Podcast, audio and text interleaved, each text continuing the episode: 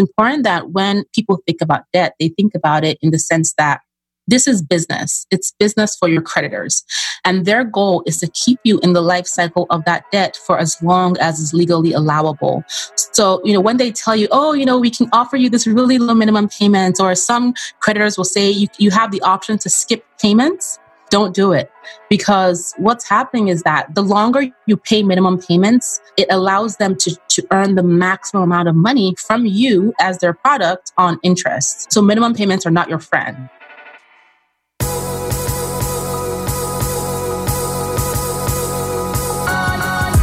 You're listening to the Almost 30 podcast, hosted by Krista Williams and Lindsay Simsek.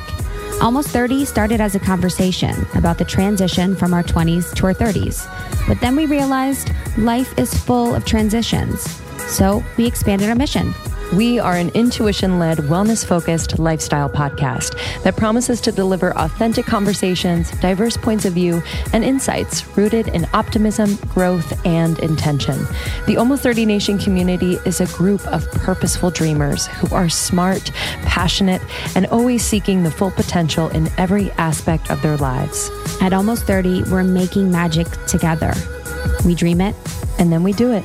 Thanks so much for tuning into the Almost 30 podcast. Here we go.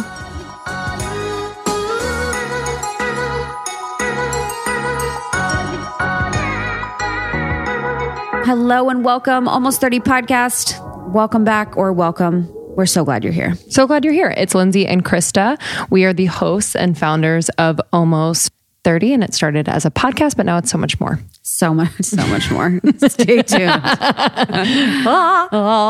uh, we do retreats, events. We have an ambassador program and other exciting things coming this year. But we're excited to have you. We are excited about this interview today.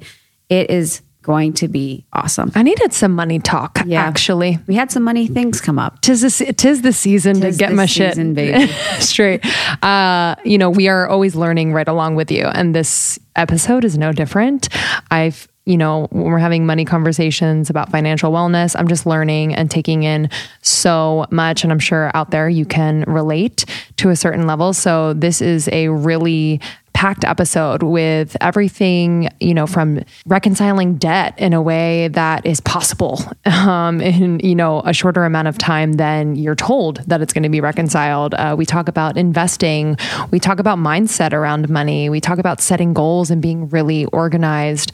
I just, I loved, I loved our conversation. We welcomed on Bola Sokunbi. She's the founder and CEO of Clever Girl Finance. Yeah, she's awesome. And this week I was talking to someone I'm very close to about, you know, their debt situation and it just reminded me how much energy that takes up in your brain and and your in your space and life when you are feeling overwhelmed with money issues and debt and understanding it and prioritization of it. And there's so many parts of the financial conversation that we as women can really help to educate one another on and get more information on. And I feel like I've really had to do my due diligence as far as learning about finances, investing, debt myself. And it's really nice. And I'm really proud that, you know, we can provide this information to you and that we can have this conversation together. Yeah, and and the Clever Girl Finance courses, her YouTube is just such a great resource and it's so accessible. And I really think it's an important piece of our wellness that a lot of people don't think about. Like Krista said, it could take up so much energy and brain space. And so if we can get on track to being financially well, and that doesn't mean like having millions of dollars. It just means being organized and also having like lots of clarity into the money you have and how you want to invest it and what it looks like in 10, 20, 30 years.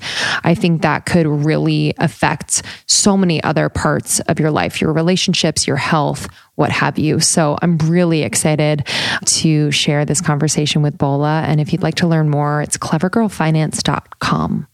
And we suggest joining the secret Facebook group for all the Almost 30 Nation community. In there, we have really honest, real conversations. Um, we often talk about uh, salary negotiation tactics, acting for asking for raises, finance stuff all the time, among other things. So we welcome you to join that community. You can follow Almost 30 Podcast on Facebook. And Instagram at Almost 30 Podcast.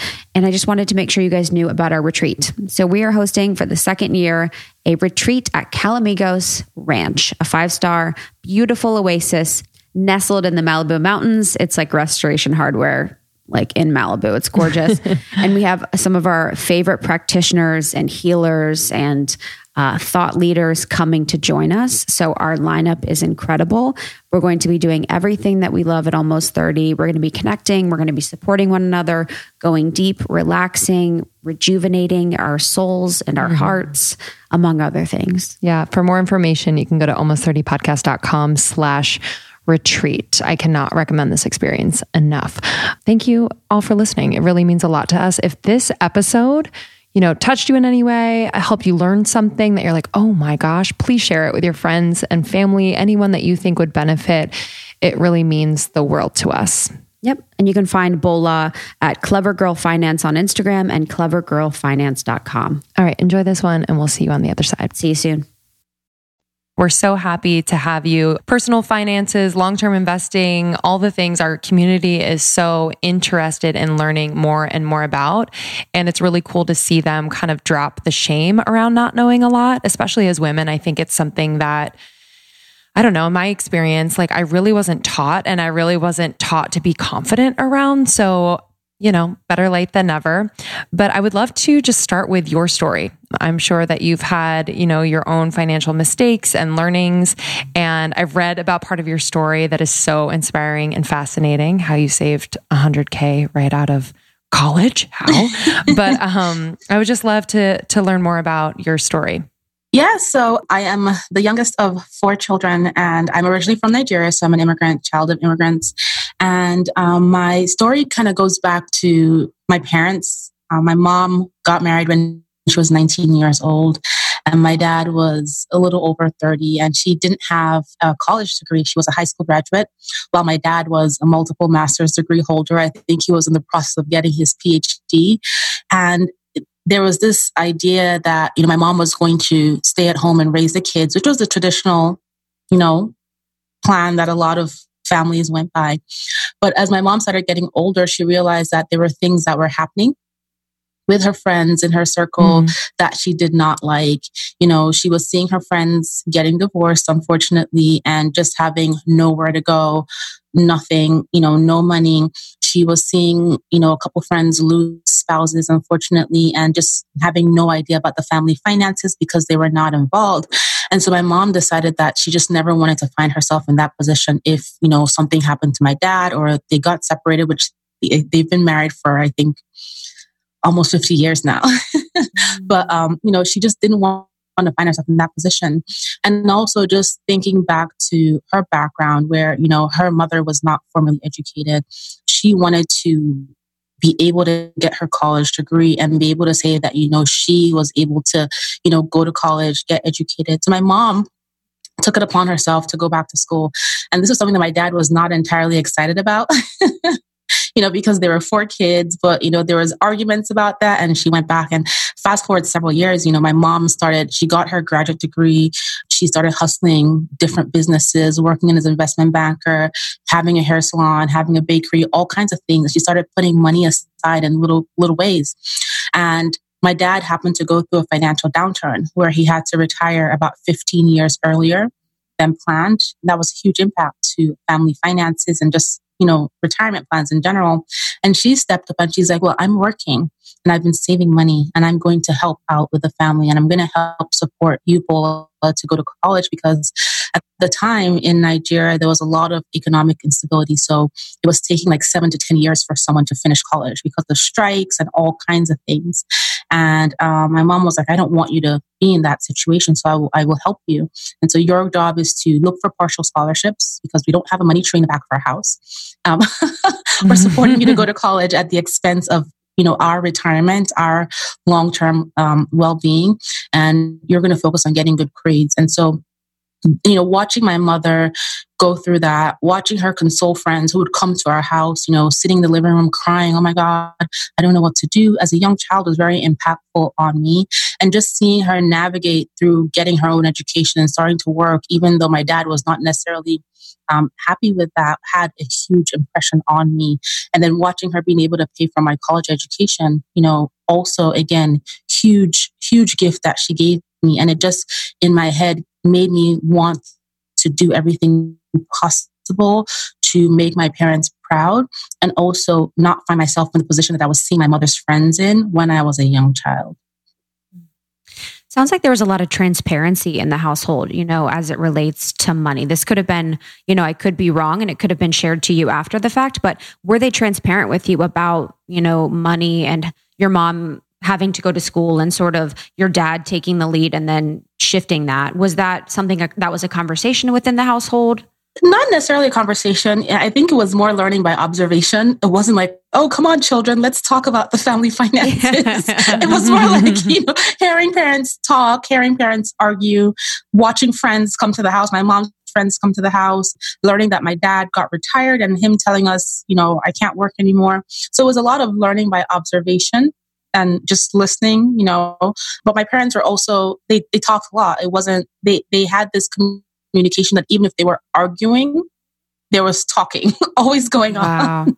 so there was a lot to listen to and a lot to hear. And my parents would always tell me, like my dad would always tell me, um, you know, you you want to make sure that you can stand on your own two feet. And this was like as he started to see my mom becoming that independent person. My dad would tell me, you don't ever want to be a liability on anybody, especially not a mom, especially not a man. Um, my mom would tell me that you want to make sure that you can be financially successful and you don't have to rely on anybody. So they did impart those lessons to us.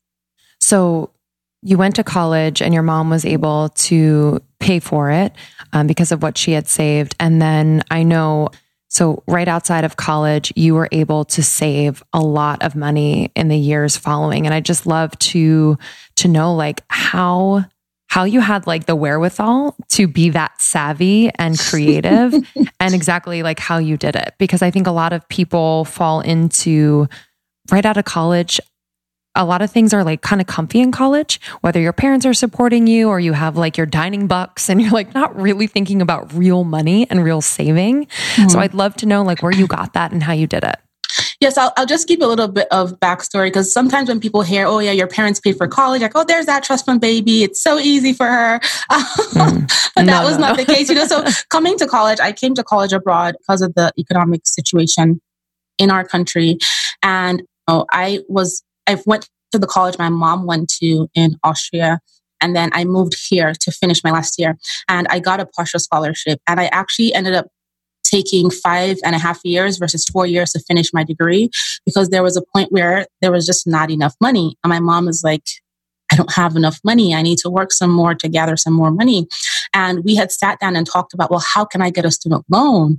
And I couldn't get one because I was an international student. And the only way I could get a loan was by asking like a family member to co-sign for me who lived here or, you know, there. And we just didn't want to put that burden on anyone or have to ask anyone for that financial assistance. And so I took the time off. And so my mom supported me. It was a gift she gave me. It wasn't my right. you know, it was a huge opportunity. So I just wanted to kind of like put that out there for the, for your listeners. And so coming out of college, knowing that my parents had sacrificed this, right? My dad had to retire early. You know, money was tight and when he had to retire early, we downgraded our entire lives. We moved from a five bedroom house to a two bedroom, a two bedroom apartment. We went from having three cars to having one car because my dad at the time had spent a lot of money educating my, my brothers. He was a huge, his idea is that once you have education, you can achieve anything in life. You just need to have a good education. And my dad was really strong on that. He, he had a really strong mindset about education because we come from a background where both of my parents are the first to go to college. Um, my dad has a twin sister who is not formally educated. This means my aunt cannot read and she cannot write, um, but she's savvy. You know, she does business. And this was because my dad's father at the time did not believe in educating the female child. And he actually didn't really believe in education in general, just because of, you know, the history of our country with colonialism and all that kind of stuff. And so my dad actually did not start first grade until he was 13 years old. And so, so my dad realized that he had had all these opportunities to travel to educate his children to give us you know different things because of his opportunity to be educated versus his twin sister who is his best friend but just had a completely different life because she was not formally educated, right? And so knowing that my dad really prioritized educating his kids, the best schools he could afford, he would send my brothers to. And so they wanted me to have that opportunity of being able to get a college degree so that I would have the best opportunity. So knowing that coming out of college, knowing the sacrifice, knowing where my parents are coming from, there was no way I was not going to try to do something.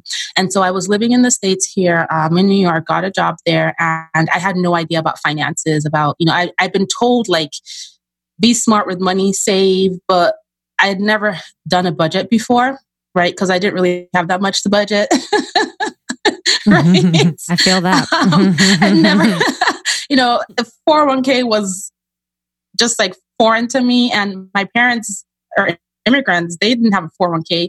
Nigeria was not a credit based um, society at the time. So there are all these things that I didn't know and my parents couldn't help me with because they also didn't know. And so I got a job earning $54,000 a year after a few weeks graduating from college and in between those few weeks i worked at a cvs um, as a cashier because i wanted to make money like now now now and when i got that job after taxes my t- paycheck came out to about $40000 and I was okay. I'm so rich right now. I can't believe I have this much money. Yeah. never, never made that much in my life. To me, it was like it could have been a billion dollars I, I was earning. It was amazing. I learned very quickly that it was not, but I was like, okay, what can I do to try to save as much as possible? And I remember sitting in the HR orientation at the new job, and she started talking about a 401k and free money. And I was like, okay, I'll take the free money. And then, you know, just by trying to figure out what the 401k was, I found myself in a bookstore and I picked up a personal finance book and then I started to read it. And from there, I started learning about budgeting and saving and emergency funds and long term goal planning and all these different things. So I started to put money aside, starting with that 401k. Um, I saw, I taught myself how to budget. I got really lean and mean with my budget. You know, I got a place in New Jersey uh, and commuted into the city um, I actually bought a condo out in South Jersey and I had wow. a mortgage of $900 a month at the time. And you know, I kept my grocery budget low. I, I was working in technology consulting, so I would I was traveling a lot for work and they would cover like lunches. But then I would walk through the offices whenever I was around and see who was having a baby shower, who was having a retirement party. And I was like, oh, I don't know who you are, but congratulations. I'll take the bagels. I'll take the free lunch. and I remember vividly. yeah, I, I, remember vividly at the time that. It's like a wedding crasher at work. yes. and there was a time where we, there was this policy at the company that if you were working well on the project I was on, if you stayed at, at work past like 7:30, they would cover dinner, right? And so I would do everything possible to stay in the office until 7:30. so I could get the free dinner. You're like napping in the conference room. You're like, I'm like just oh, finding, finding work finding to do. projects. yeah. So there was that, um, you know, like just getting really lean. I mean, with the budget. And then while I was doing that, I started a side hustle, um, purely by chance, but it was a huge game changer. And me being able to save um, was a photography business. And wow. I, I, started it because I had, my dad had always taken pictures of us as, as kids. And one of the things that I did was I saved up to buy a very basic entry level camera. And I went to a friend's wedding and her photographer arrived late and she's like, Are you take some pictures of, of me getting ready? Otherwise, I won't have anything. And I took these photos and she was like, Oh, these are great. I love them. And I was like, Wait a minute, I can start something here. So I put an ad on Craigslist for a free photo session, free wedding right? And someone hired me to do their wedding. And I was like, oh my God, this person's going to trust me yeah. with their day, but they didn't really care. So I went, I did it, and I got a $300 tip because they were really happy with their photos. And that was the beginning. So with, with, in addition to, you know, saving my 401k, um, my, the first year I started the wedding photography business, I earned $10,000. I bought equipment. I paid my taxes. The second year I earned $30,000. Um, you know, bought more equipment, paid taxes. But in it, you know, with my 401k saving in cash for emergency savings and the money I saved from my business, um, I was able to save well over $100,000 by the time, by the time I got to the three and a half year mark. So I also saved bonuses. Every bonus I got, like every measly bonus I got, if I got, you know, $2,000 tax at 50%, I would save the thousand dollars. I saved every tax return I got and I saved every raise I got. So I started off at $54,000 before taxes. And then by the time I got to the three and a half years, I think I was making somewhere around in the 70s, mid 70s. Um, and then after taxes, it was probably around maybe like $55,000. Um, I just acted like I didn't get any raises. So I would save that as well. And during that time, I purchased a home. You know, like I said, I saved up for that down payment separately. Um, and so that's kind of what I did to, to save that money. Wow. So it's side hustle. It's uh, just maintaining the same lifestyle at that $50,000 um, amount. It's tapping into the 401k where they match the matching at your organization. It's thinking creatively about ways in which your current job could support you in saving money. It's living in South Jersey where you bought a condo. I, I, I, want to talk. I lived in um, I lived in Long Island City, so I was on the other side. But um, I do want to talk about you know buying a house at your age. Was it easy for you? You know, uh, just was it easy for you to buy a house? Was there a lot of money you had to put down? Like, what was that process like? And do you think it was the right decision? So I saved ten thousand dollars to put down as a down payment. You know, this was in my my my mid 20s i wasn't thinking about if it was the right decision i just knew that i had read in the book that you know you want to have an asset You're like, okay. so I was like, okay, what like, can I do? this count? exactly. You know, and I also wanted to be able to just have somewhere for my, you know, my family to stay too, right? You know, my mom right. had been renting. Um, and so my mom moved in with me at the time. So yeah, like it wasn't, I didn't really think about whether it was right or wrong, but I saved to, purchase it. Um, I purchased it, at, you know, just at the tail end, tail, at the beginning actually of the 2008, um, recession. Recession. And so it was like, okay, this house is just, I just bought it and it has this condo. I just bought it and helped buy a, a ton of value, but I held on to it for a long time. I think I had it for about nine or 10 years before I sold it. So yeah, it, to me, it was a good decision. It was something that, you know, it was just me trying to be smart with my money.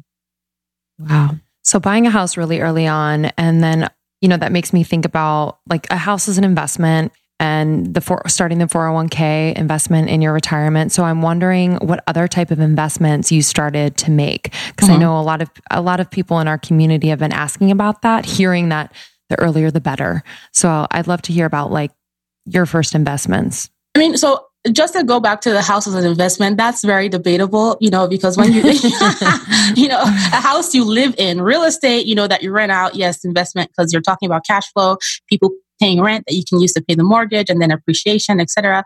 But the home that you live in, you know, the idea is that you pay it off and you pass it down generationally. That's the American dream, but that really doesn't happen anymore, you know. Um, but people will need to keep in mind that when you're purchasing a house that you're going to live in, it's you can consider it as don't make it the investment because you're paying a mortgage, right? You're going to pay property taxes. If you're in that house short term, and it even appreciates by $10,000, you probably have paid more than that in your mortgage, in your property expenses, property tax expenses, in renovations or like repairs and things like that. Uh, you know, but at the same time, you need somewhere to live. So I would just say it's like one of Um, but in terms of my first investments, it was really investing in, in my 401k. And then once I got to the point where I was maxing out my 401k, I started learning how to invest independently, like outside of my retirement accounts. I started learning about individual stock investing and then investing in index funds. So there was that. Um, my business was an investment. So every time I spent money on that, on the high end equipment, which cost a lot of money, I was investing in being able to create better equipment, uh, better photos, um, and build a better portfolio so I could hire more um, clients that would pay me uh, a good amount of money. And I, I think by the time I got to I had the business for seven years and my highest paying year, I think I earned over, I earned a little over $70,000 from that business. So that was a worthwhile investment because that year I earned more than I was earning at my full time job. Wow. Um, from my side hustle that I was working nights and weekends. So there are different ways to invest, right? Um, the, for most people, the easiest way is going to be for if your employer offers you an, uh, you know, an, a retirement plan. That's just a no brainer because you can automate those transactions and then start to learn about investing. Also, for anyone who's listening, if you're paying, if you have debt, especially high interest debt, paying off that debt is an investment because the quicker you can pay off your high interest debt, the more you can save in interest payments, right? So imagine if you had a credit card that had a 20% interest rate, right? Um, that 20% is being compounded, you know, depending on what contractual agreement you have, it may be compounded daily, you know, biweekly, whatever it is. And what the trouble with debt is, it's never really the principal balance. It's always the compounding effect on the interest that causes people to stay in debt, right? That's sometimes over like a few years, you'll find that the interest you owe is more than what you actually borrowed. So when you pay that down, that's tons of money that you would, you would not be paying in interest in the future that you can then put towards other things. And then real estate is another, you know, way to invest, but that's more capital intensive because you have to have the cash to put down. You have to build big buffers of emergency funds to be able to maintain your property. There's the idea of dealing with crazy tenants.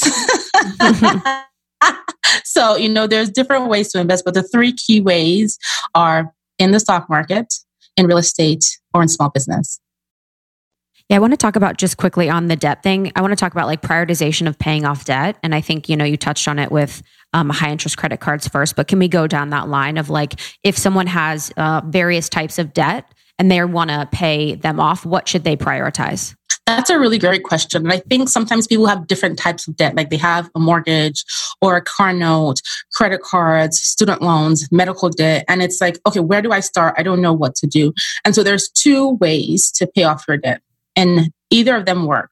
The first one is the snowball method. This is where you take all your debt and you prioritize it from smallest balance to highest balance, regardless of interest rate. So your priority one debt is your smallest balance, and you put as much money as you can towards that debt in, in addition to in excess of the minimum payments to pay it off while you pay the minimum to all the others. And the whole idea in paying more than the minimum to that top debt is so that you can pay it off as quickly as possible. And then you roll all that money you're paying to that first debt into your second debt and you snowball it down the line, right? That's a really popular way to pay off debt because when you can get rid of that small balance. As human beings we thrive on quick wins. You're like oh my god i did it. I'm making progress. I can start to see the light at the end of the tunnel. So a lot of people love the snowball method. Because you're not really taking interest rate into consideration it may not necessarily save you the most amount of money on your total interest payments or the life of your debt but because you're paying more than the minimum you're doing your best to do that every month, you will still save money on those interest payments. The whole idea is to counter compounding. So think about compounding on debt as an automatic shovel that's just digging, digging, digging, digging, and you're trying to fill in this hole right and if you're if you're putting the exact amount of sand back into the hole that the shovel is digging out then you that's the minimum payment there's no difference and if you're putting less right then the hole gets deeper and there's no difference. So you, the whole idea is to put as much sand into this hole, much more than this automatic shovel is digging, right? So that's the idea with the snowball. And the second method is the avalanche. And this is the method that will allow you to save the most amount of money on interest payments, but it may be it may take you more time to pay off your biggest debt. So this is where you take your debt that has the highest interest rate and you put that on the top of your list and you focus on attacking that debt. Um, for many people, you know, it, the debt that has the highest interest rate could also be their smallest debt, right? Which is great. For some people, their debt that has the highest interest rate is their biggest debt. So it's really just prioritizing it, picking a method. Either one works, whichever one works for your comfort level. And your whole idea is that for that top priority debt, you're paying as much more than the minimum payment as you can. And it's important that when people think about debt, they think about it in the sense that this is business. It's business for your creditors. And their goal is to keep you in the life cycle of that debt for as long as is legally allowable. So, you know, when they tell you, oh, you know, we can offer you this really low minimum payments, or some creditors will say you, you have the option to skip payments, don't do it. Because what's happening is that the uh, the longer you pay minimum payments, right, it allows them to, to earn the maximum amount of money from you as their product on interest. So minimum payments are not your friend. Don't, you know, don't assume that, well, I can fit that minimum payment into my budget because the, the greater debt is still growing. Yeah. And I guess on that topic too, like what percentage, if you're budgeting, you know, your your needs so your rent your food bills etc and then short-term and long-term goals where does that fit in where does paying off these debts fit in like what percentage mm-hmm. should you should you dedicate so that's another great question and i like to tell people that when when it comes to budgeting you mm-hmm. want to create a plan that works for you and your life objectives, your goals, right? So how soon do you want to get out of debt? How soon do you want to save that money? There are lots of standard budgeting tips and goals out there like 50, 30, 20, for example, where you put 50% to your essentials, 30% to your wants, and then 20% to your um, long term goals, right? But if you are focused on aggressively getting out of debt and you're like, you know what, this debt is making me sick, I want it out of my life now, then you don't have to put 50% of your money towards essentials, right? You can reduce your housing costs, get a roommate, move back in with your family, um, whatever you can do to bring those essentials down, those expenses down, so that you can put that extra money towards your debt. Mm-hmm. You don't need to spend 30% so that you can take that you know, quarterly vacation or you can go shopping or out to drinks with your friends. You can cut that in half and say, I'm going to put the rest of this money towards my debt so I can pay it off quicker. So when you think about percentages, first of all, ask yourself, how bad do I want to get out of this debt or how bad do I want to save this money? And then see, you know, where you can cut back on in order to put the additional funds towards your debt. I will also add that, you know, a lot of times people only think about cutting back right?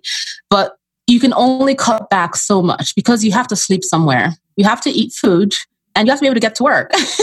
so you're going to get to a point where you've just tried everything possible, and yeah, you are like I've gone to every retirement and birthday party at work. there are no exactly. more. that was that was me saving. Like I've done everything possible, and then you now want to look on the flip side, right? Combine cutting back with what can I do to increase my income. And when I say that to people, like, oh, it's easy for you to say, um, and it is easy to say, right? Because this stuff is is hard to do. Paying off debt, saving money is not easy because if it was, guess what? would all be on the Mediterranean in our yachts. I'll have my glass of champagne. I'll, be, I'll be waving to you across the ocean on your own yacht. yeah. right? It's it's uncomfortable. Your yacht says "Clever Girl Finance" on yes, the side. exactly. it's uncomfortable. It's annoying, but yes, it's it's not going to be easy. And so, when you think about increasing your income, what can you do? You can ask for a raise at work right? Hey, boss, you know, I know that annual reviews are coming up. I've completed all my projects. I've gotten all this amazing feedback. You know, I want to talk to you about getting a raise. I want to talk to you about my next bonus. You can look for a better paying job, right? So let's say your your boss is just like not giving you the raises for the work that you've done and you know you're doing amazing. You can find a higher paying job you can get a part time job, right? So a lot of us come home from work and we sit down and we catch up on Vikings and Game of Thrones and whatever else is hot on TV. That's amazing. But sometimes if you have this big goal, right, that you really want to accomplish, maybe you can sacrifice that time to go out and get a part-time job so that you can bring in that extra money. You know, there's there's nothing wrong with that. There's shame when it comes to doing the things you need to do to save money or get out of debt. So you can get that part-time job. A lot of us can take a look in our closets, in our kitchens, in our house, in our households, electronics, clothes, kids' clothes, kids' things, clothes with tags on them that we can put on eBay, Facebook Marketplace, Poshmark, take to the local consignment store to get additional money that we can put towards our debt. So there's, and then many of us are also really good at side hustles, right? Women in particular, we are killing it in the business game with starting businesses, right? Someone tells you, oh my God, you're really great at that graphic design, or I really love this cake you made, or, you know, whatever it is, think about ways you can start to charge for that. And when you start to do all these things, make yourself uncomfortable, go out of your way to cut back, to increase your income, you have to keep in mind that this is valuable time and you don't want to do all this extra work and let that money slip through your fingers. You want to set that put that money towards that goal of paying off debt or saving money. Yeah, I think one of the things that you said was like about being honest about your finances at the beginning, like what you're spending on. I think that's where there's a miss a lot of times is like true honesty about what you actually need to spend money on and how you spend your money. So it's like, how much do you need all of these things? I think when people get really serious about it, it's hard to actually believe like, oh, I actually don't need to spend $30 a week, you know, a day on lunch, which is me. But it's like that honesty about what you actually need and what you don't, I think is really, really important. And sometimes it's hard. I think it's you know, it's hard for people to be honest for themselves in that way. And I was someone that I I knew that budgeting didn't always work for me, so I always had side jobs in addition to my job or I would like move jobs every 2 years and my salary would increase like by 25 30% each wow. time because it's just it was easier for me to like get a different higher salary that way than within a business. I think oftentimes women start at a certain money, say it's $54,000 a year and getting up to 70 is great. I mean, that's over, you know, that's a great amount to be $16,000 more in three years. But oftentimes people get raises that are between five, seven, and 10 maybe at maximum every year. It's usually a little bit lower. Um, mm-hmm. and that's adjusted by cost of living percentage, which is, you know, legally mandated in some states. But I think moving jobs is a really good one to get a higher, to get a higher income. You're taking on different responsibilities. And then I've always thought that, you know, the side hustle was like the best way. I'd rather make more money than like sort of cut back on my expenses, uh, living yeah. in some, uh, you know, the most expensive cities like you were. Yeah, exactly. And there's, there's, do what works best for you. You know, I feel like we live in this space where I remember when I was trying to save money and um, I had friends or I would say acquaintances who were working on Wall Street and their annual bonus or their, their sign on bonus. So they got a sign on bonus. We're all new college grads. And then they got an annual bonus within a year. And the, the sign on bonus was more than my salary, my year salary. There was a, a friend I had that got a $50,000 sign on bonus. And then she got a $100,000 annual bonus in that one year on top of her salary. That's like, that was my salary times three. Yeah. yeah. And she did not pay off her student loans. She, and she owed wow. like 40K. She was traveling and buying Louis Vuitton and living in the fanciest apartment. And that was intimidating for me, right? For, it was like, oh my God, like am I trying to keep up with this girl? I can't afford to yeah. go to the dinners and the lunches. And, and it was a group of people like that. And after a while, I was like, this doesn't make sense for me. And they would say, why aren't you coming to hang out? What's wrong with you? You're trying to save. That's ridiculous. Like, who does that in New York? You know, things like that. And I just really had to shift my circle of influence to be able to focus on being able to save, even though I wasn't making anything close to what those people were making. So, like I said, it's going to be uncomfortable. You're going to have to do things that you don't like, but there's no shame in, you know, the part-time job or starting a business and there's nothing wrong with you trying to get a better paying job. I know there's lots of people who that I've talked to that will say, okay, I want to get a certification that costs $500 so that I can get this better paying job that's going to give me a 20% increase. And people that they know will say, know, why are you trying to go above your your level. Like why aren't you comfortable with what you have? Like don't what's wrong with the job that you have? Your boss is amazing. But that sometimes that's not enough. And sometimes you know when people tell you things like that then you start to feel like okay well i shouldn't i won't be able to do it. I can't do it. I'm not capable of doing that. So it's important that the people you surround yourself with that influence you that they are they are like-minded and they're also thinking about how they can grow and how they can achieve their own goals as well Love that. And that brings up, you know, to like the emotionality of of handling and learning about finances and paying off debt. Like even thinking about that girl that you just described where you know, she gets all this money, earns all this money, and then wants to kind of like celebrate and kind of celebrate through how she lives her life, vacations, whatnot. And then you, on the other side of it, kind of witnessing this, trying to keep up with the Joneses in that way is also another aspect of like just how emotional it can be. So, like, how have you found? And I'm, I know you work with you know, in group coaching as well, like, you know, these conversations around like the emotions behind money and saving and managing money. Like, how have you found that middle wave? I mean, there there's so many emotions. I mean, there's jealousy, right? People doing better than you. There is resentment. Um, you know, there is anger. There there is self judgment because you've made all these mistakes, and if you hadn't made all these mistakes, then you won't be here, and you would have money in the bank. And there's all these in betweens and combinations of all these different emotions. Mm-hmm. And yeah, you know, security, it's fear, it's worthiness. All, it's so exactly. Much. Especially as women, we carry emotions like our handbag.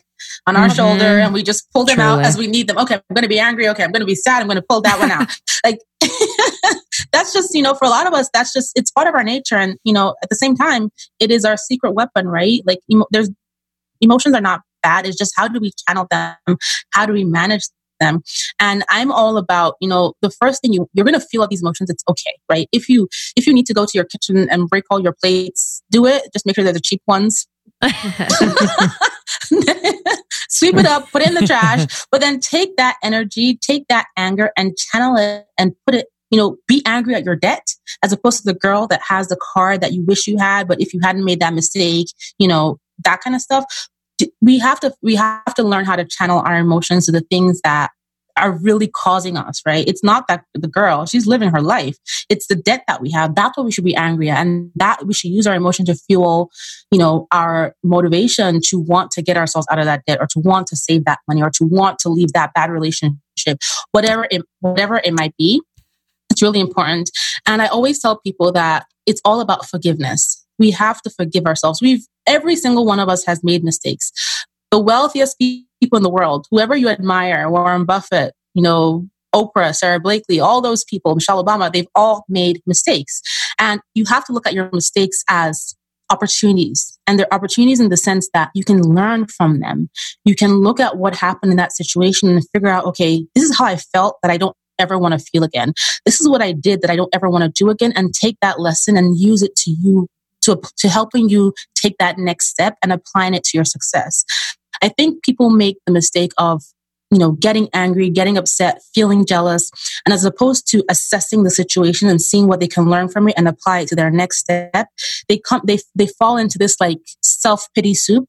And it's like, woe is me. I'm not meant to be successful. That person is so lucky who do they think they are? And then you call your other people in your circle of influence who are in the same position and you have this whole pity party together. It's like, yeah, I told you, girl, can you imagine like, yeah. you know, what they're doing and all that kind of stuff. And we just get nowhere. Okay, so it's really getting objective and number one, forgiving yourself, knowing everyone has made mistakes. Number two, those emotions you feel, channel them towards motivating you to get out of debt or to save money and then shift your circle of influence. You know, if people are talking you down, let's hang out this weekend. You know what? I can't do it this weekend. You know, you can block someone's number on your phone. It's perfectly okay. They don't have to know. And I love that. the, the, other thing I will say is you want to be mindful of who you share your goals with. Um, a lot of people will kill your goals and it has nothing to do with you and everything to do with their own self limitations and what they think mm-hmm. they cannot accomplish, right? And they, but they can plant seeds in your mind, especially when you have this small, tiny baby goal that you haven't even given a chance to stand or to walk yet. And someone tells you, oh, that's nonsense. Like no one in your family has done that. Oh, that's a stupid idea. And then, you know, when we hear that, we just throw it away or we say, you know what? That's not meant for me. So some people, they don't need to know your goals. They don't know, they don't need to know your goals. I always, you know, I tell my friends that when someone hasn't accomplished something that you're trying to accomplish, as much as they love you, as much as they have good intentions for you, they're not always necessarily the best person to give you advice right? You're not going to ask someone who has been divorced five times, how do I build a lasting relationship? They can tell you their mistakes and you can try to create a lesson from that, right? But that's about the best they can do. Yeah, I love that. I think that's that's so underrated and important the circle of influence. And i especially think that we as women start to talk about money more start to talk about what we're making and start to talk about getting raises and you know that kind of thing. I think the circle of influence becomes even more important because then if we're sharing openly and honestly you know you have to be careful about whose advice you're taking about who you're listening to and sort of about you know what you're sharing. And you know, I've heard two different veins of thought related to sharing your dreams and goals. One being share it with everyone, manifest it to the world. Like, you know, it's kind of like affirming it to the universe when you're speaking out loud. But then I've also heard, you know, keeping your goals close to you. And I, in my experience, I've really stuck more to like keeping my goals close to me just because it can like ruminate within myself personally. And it does protect me from like any outside opinions, which could deter me, you know, on my path. Yeah. I wanted to talk about the just a, a, last point on the side hustle to full time. So you actually had your full time job, and then you made Clever Girl Finance. You know, you, you supported that through um, having your job. So you had photography, you had you started Clever Girl Finance. Can you talk about um, steps that you took to prepare yourself to allow yourself to take your side hustle to full time? So I was kind of getting to the tail end of my wedding photography business. I wasn't doing as much photography anymore because I had kids, um, back issues, all kinds of stuff. but you know, I knew that I was going to be transitioning into Clever Finance, and you know, I wasn't sure if it was going to be a full time thing. Like, there's nothing wrong with a part time side hustle that is just part time. That works too. But as I started to put in the work, I realized that if I wanted to build something, right, vision I had in my mind, I was going to need to dedicate more time, even though the revenue was not coming in right away. And so I laid out my numbers like, what is it going to cost me to open the doors of this business? What is it going to cost me to keep my doors open for my business if I made zero dollars over the next 12 to 18 months? And then what is my backup plan if it just doesn't work out? And so I started to save money. I put aside about 18 months of personal finance expenses wow. for my household. Um, it was very helpful that I have a working spouse, but I also did not want my business to impact my financial obligations. I didn't want him to feel like I was now this burden, you know, I was creating a burden and not being able to accomplish our goals. So I decided to save that 18 months of personal finance expenses while we were working. And I put aside some money for um, Clever Girl Finance as well to like help me keep my, you know, website on, like, you know, those little fees that you have here and there and started thinking about ways to generate revenue. And then my backup plan was that, okay, if I quit my job and I do this for 12 to 18 months and it, it doesn't work out, I'm either going to go get a part time job. There's no shame in that game. Or I'm going to go back and get a full time job and make Clever Girl Finance my part time side hustle until I can get it on its feet. And so that's really what I did. I started putting money aside. I started like, you know, it's the hustle, mm-hmm. doing everything I, I could to bring in revenue, testing a ton of different things, you know, and but but it was very um, helpful to have that cash buffer, right? Because you guys know, you ladies know, when you're building a business, it's like it's almost like it's like a curse and a blessing at the same time because it's all you ever think about. It's heavy on your mind. You're trying to figure out how to get product market fit, how to grow your audience, marketing. There are so many different things, right? And then adding finances on top of that, not being able to pay your bills. I don't know how I'm going to pay my rent. All that. That's just an additional stressor in your life. And if you can minimize that, if you can work part time or work full time and just keep the the rev- the income coming in while you figure out your business revenue, that can make so much of a difference on your mental health. Yep, 100%. Yeah. It was definitely an integral part of our growth where we had full time jobs in addition as we grew almost 30 for about two years. And it mm-hmm. really just took the pressure off of the brand and the idea to allow it to grow on its own, you know, on its own terms and really give it as much love as we could, but also not worry about the rent, the bills, yeah. all of that. Yeah. It yeah. was really, really important. We have a few questions from our community that I that I wanted to ask you. The first is a specific one, but I think a really important one. What's your opinion on buying a house with a partner before marriage? To be honest, I don't really have I'm, I'm not I don't have any issue with it. I just want to make sure that you make sure that all your name your name is on all the paperwork. Mm, that's a good one. And why is that? You're on the title you know you're on the you know everything that has to do with this asset you're purchasing make sure that you're you're on it. And this is in the event that the relationship doesn't work out right? You want to be able to walk away from it and take whatever is yours with you especially hmm. legally mm. right? And if you're not married then so lots of people buy homes with partners right? And just make sure that your name is on the title. Make sure mm. that you know you decide who's putting what down for this down payment make sure you know that way when it comes to to if you god forbid if it doesn't work out then you kind of know that you can take what's yours and go with it. Have there been and just as like kind of a, um, a second question to this one where have you found great ways to communicate with your partner about finances over the years? Because i think sometimes it's like a kind of a taboo topic, at least in the beginning of a relationship. I mean, in the beginning of a relationship, you guys have to find your your love language. and my husband and I certainly had to get there. Like we had a lot of battles about many things, like taking out the trash, why isn't the bed made this morning, and money, mm-hmm. right? But we kind of had to get to this space. So for instance, my husband doesn't like being told what to do like this is how we're going to spend our money this month. Like, doesn't work for right? But then, uh-huh. um, and then so we got to a point where we manage our finances. Our, our so our, finances are joint but separate. So we have separate checking accounts because um, I got married when I was 29. Um, we we're already established in our careers. I'm not going to explain to you why I bought back um, it just doesn't work for us. Like that, like small micromanaging doesn't work for us. So we have separate checking accounts, but we, we came to this agreement where, you know, I was that girl that would buy a pair of shoes and hide them in my car for like weeks and be like, oh, you mean these shoes? I've had them for two years. You mean you haven't seen them? you know, and I was, t- and he was doing the same thing. And we were like, and I was like, I know you just bought that thing because I've never seen it before. And there was conflict about that. And honestly, like if you start lying about the small things, you know, who knows what else? So we came to this agreement. Okay, this is not worth fighting over. It's not worth telling the lie about some stupid shoes that I bought. So if we're going to spend anything over $500 or we have like a major goal we're working towards and we want to have, we want to do something that's expensive, take a trip, whatever it is, right? We're going to talk about it. And it's simple. Hey, you know, I want to buy these shoes, text message because we know what we're planning this month, or I want to buy this electronic, whatever it might be. So we have open lines of communication, but it took us some work to get there. We also, you know, like even though some of our accounts are separate, it's like full disclosure, right? I know everything about his finances. I have all his logins. We have a spreadsheet that we share.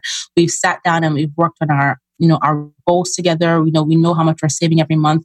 There's open lines, but we had to talk about that. And for me, you know, I had to initiate the conversation a lot. And I realized that I couldn't initiate the conversation as a di- dictator because it always ended quickly and it would become a fight. And so it became okay. I know that the best time to talk about money with this guy is when we're out having dinner, for example. And it's not like, let's talk about the whole financial plan. Here's all our paperwork. It's like this one part of our finances, right? And so just being able to build the conversation in little by little made it easier. So everyone has to find their own, you know, your partner best. Everyone has to find their own love language when it comes to talking about money and just goals together. But you have to try to have the conversation. And I would just caution that, you know, again, there's all these doctrines and ideas about how couples should manage money and relationships. You know, don't take anybody's blueprint and try to fit it or force fit it onto your relationship. Do what works for you as a unit, knowing that you know your partner better than anybody else. Um, because once you start to say, well, this is what Professor so and so said, and this is what Bola from Clever Girl Finance said, then it becomes figure out what works best for both of you. Love that. For me, I can't talk about money in the morning. I can't talk about planning in the morning. I did it today and it was it was not.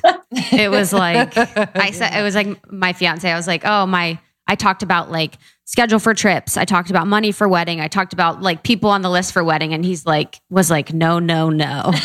that was not too many too many questions too early. So I was like, "Okay, I need to circle back, break it up and come back." The last question for me is about I saw an article that you did and I was really excited about it because this is something I think about maybe once a week, not too much, but um, how to recession proof your finances. Yeah, so recession proofing your finances doesn't just apply to a recession, right? You you think about the economy from a country perspective or a global perspective, but you also think about your own personal economy, right? So what happens in a recession? There are fewer jobs, there's less spending, things become more expensive, you know, et cetera. Value, property value, investment value may go down. But a recession can happen in your personal life where you lose your job, right? And you need to be able to afford your expenses. So when it comes to recession proofing your finances, regardless of what's happening in the economy, right? You want to, number one, make sure that you have an emergency fund in place, right? So essentially start with first thousand dollars. That can cover any basic emergency from buying an emergency plane ticket to replacing a tire on your car to fixing like, you know, a broken thing in your house. And then if you, once you get that thousand dollars in place, then start thinking about, okay, how do I get this to three months of my living expenses and then six months and then 12 months? And then people hear that and then they roll their eyes like, yeah, well, you, you're here telling us about saving 12 months. Are you crazy? But hear me out when you think about emergency savings, right, that three to six months, that 12 months is your basic living expenses. It's not like my daily Starbucks or hanging out with my friends. This is paying my rent, getting to work, putting food in my belly, right? And then everything else, the cable, the Netflix, the pedicures, manicures, get thrown out the window until you get to the point where you can afford those things again. So it's really your basic. And that makes that number more manageable. What is that amount of money that you need to put aside? Like if push comes to shove, right? Then before you even pay debt, you're going to pay for where you live. You're going to pay to put food in your belly and you're going to pay to go out and find a job so you can pay that debt. So those are your top three categories.